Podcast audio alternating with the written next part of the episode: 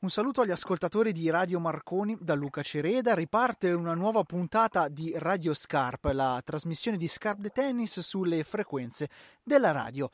Torniamo a parlare di fase 2, lo stiamo facendo spesso in questo periodo, lo affrontiamo però in un versante che a noi ci è molto caro, una fase 2 che per le persone con disabilità continua ad essere in salita, in assoluta salita il terzo settore, in generale chi si occupa delle persone con disabilità, continua davvero a essere in crisi con il rischio di collasso. Per questo noi torniamo con piacere ad ospitare Francesca Di Maolo, presidente dell'Istituto Serafico di Assisi, che ha lanciato un messaggio alle istituzioni proprio in questi giorni. Innanzitutto buongiorno e ben ritrovata Francesca. Buongiorno. Qual è la situazione delle persone con disabilità in Italia ad oggi e soprattutto qual è il messaggio che tu e voi come Serafico avete scelto di lanciare? Ma eh, diciamo che stiamo riscontrando diverso, diversi ordini di problemi. Il primo è la difficoltà eh, e quasi per certi versi la, la, paralisi totale di tutte le attività eh, verso ambulatoriali e dei centri diurni, quindi eh, in questo momento i disabili eh, si trovano ancora a casa, si sta parlando della riapertura di parrucchieri, di ristoranti che sono cose giustissime per far ripartire la nostra economia, ma c'è anche il eh, settore di chi in questo momento ha bisogno proprio per, per la sopravvivenza, per la vita di, di ripartire, no? perché parliamo di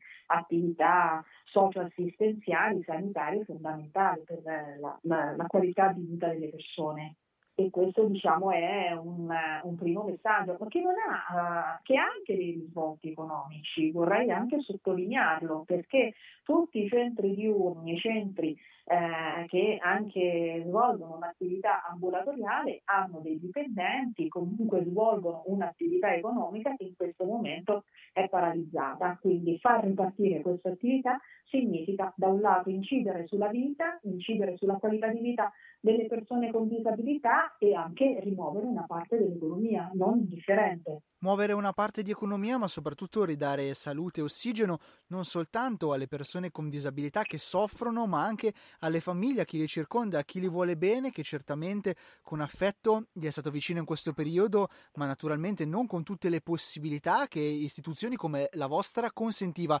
Francesca, allora ti chiedo da dove bisogna partire, da dove bisogna ripartire, soprattutto chi può fare qualcosa, insomma, come si può intervenire? Prima di tutto sono in questo momento le regioni che devono attivarsi e si devono attivare perché le famiglie hanno bisogno di risposte, non possono più attendere.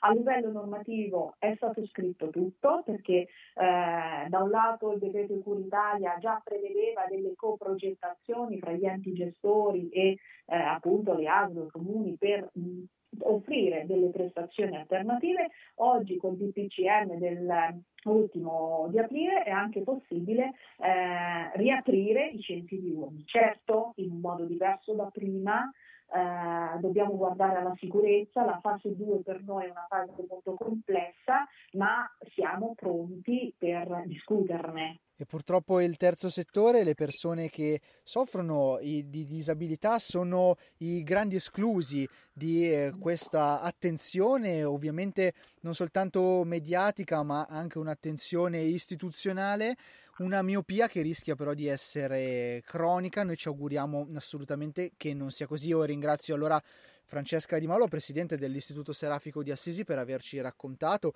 il suo punto di vista, il punto di vista però di un intero settore. Grazie a voi per la disponibilità e l'attenzione.